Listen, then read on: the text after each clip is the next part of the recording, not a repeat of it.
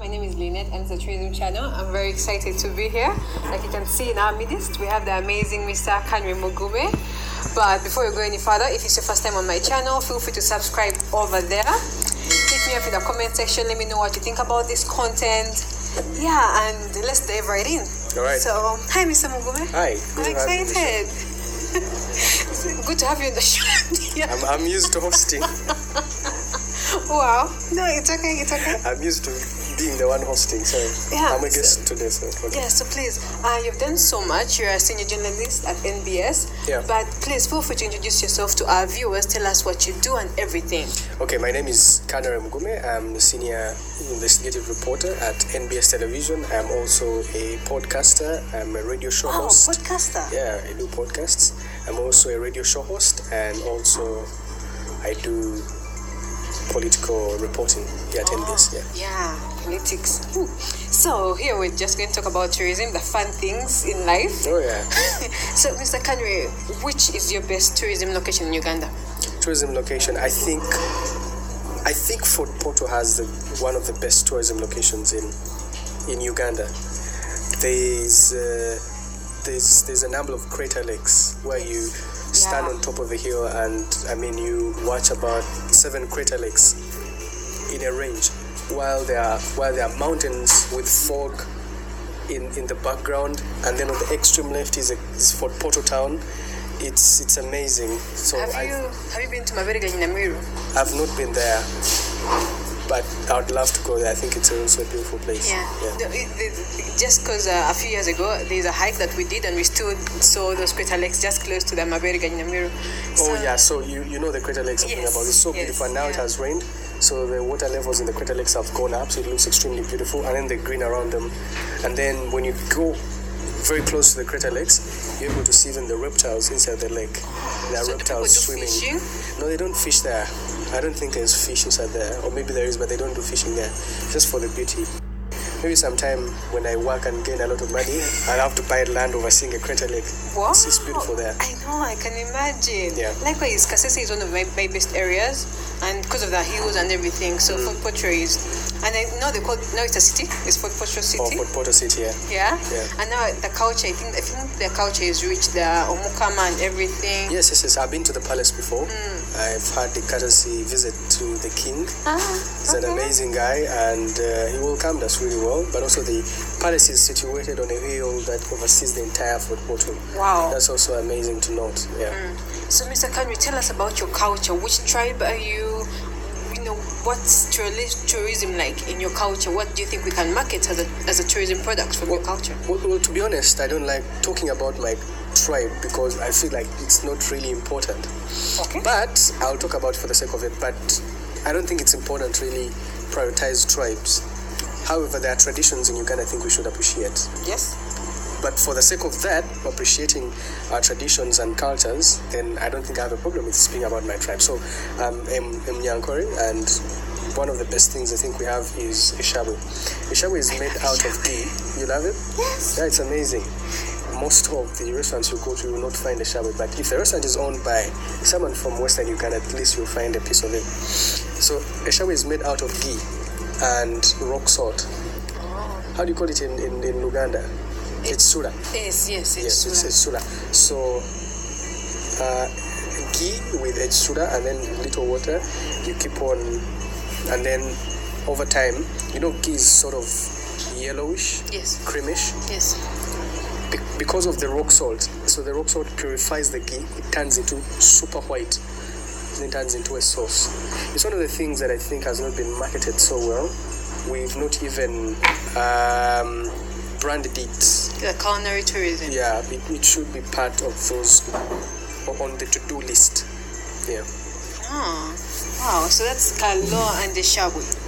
Aha. So eshawe is eaten with together with kalo. You know kalo. I think it's, Yes. it's made here in, in central Uganda, and sometimes we even put we even put pieces of meat Roasted in eshawe, roasted meat. It's amazing. It's, I can it's see you. You're getting excited. Yeah, I'm thinking about it right now. I should go for lunch Wow. for it. Mm, I love kalo and the shawe personally. Just it before? Yeah, and Ah, I it's love amazing. it. You know, it has been a while. it's like the Luwombo for the central Uganda. Mm. It's you know luwombo they prepare. These days I even see luwombo for ginnets. Yeah, it's, it's there is gin at Luwombo. That that I had never seen. So I I had it recently and it's amazing. It's the way it tastes, the aroma. So that's the same with the shawe. Take a lot of time to make it, but when it does come out really It's well, worth it's worth it. Ah, so culinary tourism is one point that you think you think we should market a lot in, in tourism. Yes, absolutely.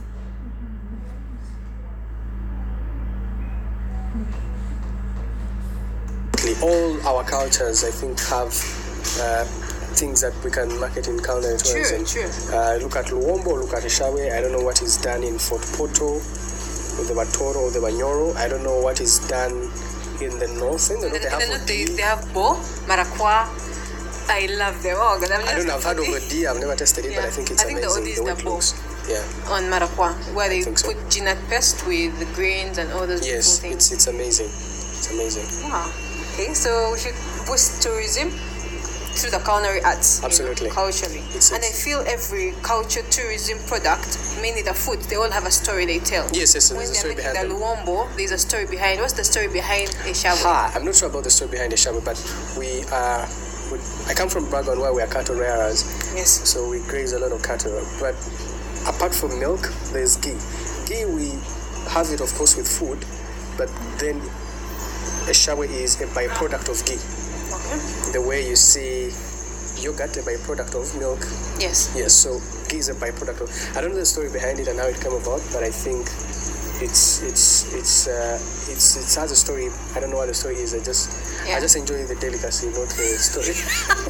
Because you know the story is usually what we use to sell more. But we're going to figure out the story and one of the Next these time I days- appear back here on the channel, I'm going to Yeah. tell the story. Shall we? Yeah, that would be great. That would be great. So, Mr. Ka- Mr. Ka- yes. So, what do you think about the tourism industry in Uganda generally? What do you I, think I think about? we're doing great. I mean, the tourism contributes about um, one trillion Ugandan shillings to the national total GDP, rather not national Yeah. total GDP.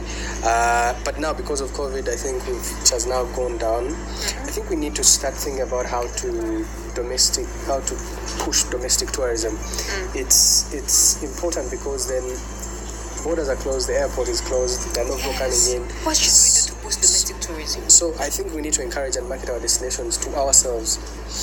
If I took you to where I come from in Chungura and you look at the sceneries and you beautiful sceneries, yes, I come from Chungura, has beautiful sceneries or even the activities like grazing cattle early in the morning or milking, all those amazing activities. I think that to us it's normal, it's culture, it's what we do every day, but to other people who have not been in such circumstances or background, come, don't come from such backgrounds, I think it would be interesting for them. True. So you true. can design a menu and say today we're going to go to Chihuahua. In the morning at five we're going to milk. At ten we're going to graze the cattle. At one we're going to make prepare food. At three we're going to have I don't know, you, you can create something out of that. Yes, it doesn't really need to be a game park or Yeah, whatever. So sure. you can create an itinerary and it, it could be amazing. Or we go to the north. Look at their culture. I've been to Moroto. I've- I've seen how Mm. The Karamojong culture. Culture. I've seen how the manyatas are built. Ah. Amazing, amazing structures. Um, they can be improved, so we can be able to learn about each other's cultures and traditions through domestic tourism. That that way it can be boosted. Yeah, that's that's So- so maybe- true. You should tr- start giving tips on the show about what different cultures do, so you can push domestic tourism. That's true. Actually, by the way, Canary, thank you. I have two videos. I have a I have like three videos. Actually, I have a video where I interviewed the Miss Tourism where they're sharing about their Busoga culture. I have an interview where I interviewed some lady where she's talking about the Baganda culture. And I'm, plan to interview more people as we go deeper into the culture because culture is very rich. You know, and as as has said, it's one area that we can actually use to boost domestic and international tourism, and while preserving our rich history. Absolutely. That's that's very true. So, Canary, you have traveled. You have told me you have traveled around Uganda Yeah, I've a traveled, lot. I've traveled a lot. Which is that place you've been to that you feel anytime, any day, I will go here. Chobe, no doubt. Hmm. Chobe is amazing. It's breathtaking. What what was it about Chobe? Was it I don't know. It's maybe the freshness, the vegetation, the water, the beautiful sceneries. Chobe is also, Queen Elizabeth? yeah, but also knowing that it's you're away from the traffic in Kampala, the noise, just Serene. relaxes the mind. Yeah, the serenity. So I think yeah, I would go back anytime, any day. Okay. That, that's very interesting. So as we conclude, which final words do you have for people out there who are watching you, who are, you know, who are tourism enthusiasts? What what tip do you have for them as they are, you know, moving through the post-COVID situation? What what do you want them to go away with as they are thinking about tourism in Uganda? You can create your own tourism activity by just I don't know, looking around you. I've created mine. I cycle around Kampala. Tell us about your cycle experience. So, cycling yeah. expedition. I use it for two things. One, when I'm when I'm working during the week, of course, we have company cars that take us to our destinations and all. And you're busy, maybe writing a script or what, so you never really get a chance to look at what is going The around. beauty around. The beauty around. Like these on on Kira Road here, from like Mulago to Kira Road Police Station, they've been able to place. I think they're like statues of animals. They're giraffes. they're They're making right. it a tourism street, actually. Yes. Yeah, a tourism I, street. I, I realized that when I started to cycle around Kampala. I use it. I use cycling for two things. One, to keep fit because I burn calories, but also to be able to look at Kampala. I never get a chance to really look at it. And so on a Sunday, when there's less traffic, when there's less people in the town, I'm able to cycle about 20 kilometers and then Mm, go back that's home. good. So I have music in my ears, and it's a great experience because, I mean, it's uh, it's a chance to look at Kampala and the developments that have happened over time. Yeah. Okay, thank you very much, Mr. Canary, and thank you very much for having for allowing to be on my channel. My pleasure. I'm very excited. I hope you travel more in Uganda. Thank you. And we're going to look at how best to promote the, the domestic tourism. But what are you going to do as an individual to promote domestic tourism? I mean, I have Yeah, uh, a chance. I have a chance that I have great following on social media. I think being able to push some of these destinations online to people to see, so I can bring the destinations on the social media. People can feel them and then get attracted to go and visit these destinations. Okay. Yeah. Mr. Canary, where can people find you? People who are watching, who wants to who want to follow you and get inspired. Oh, Kanram Gulo through Twitter, Instagram, and Facebook. I'm all over. Okay. Hit me up and uh, let's chat about tourism. Okay, thank you very much, Mr. Canary. Thanks for having and me. thank you guys for watching. If you like this, this this content, hit me up in the inbox. Let me know what you think about this content. Follow Mr. Canary. I'm going to share all the different links of his social media platforms. Mr. Canary Mugume. What did I say? Chat. No, no. Don't worry, people say that a lot. They confuse me with Kanram Mutsha. But Who is I don't- that? I don't know who that is. No, I don't think I You know the would. First. Yeah. Yeah, it's, I'm going to put all his links in the description box and follow him. And before, yeah, I think that's it for today. Thank you for having me. Thank you. Bye.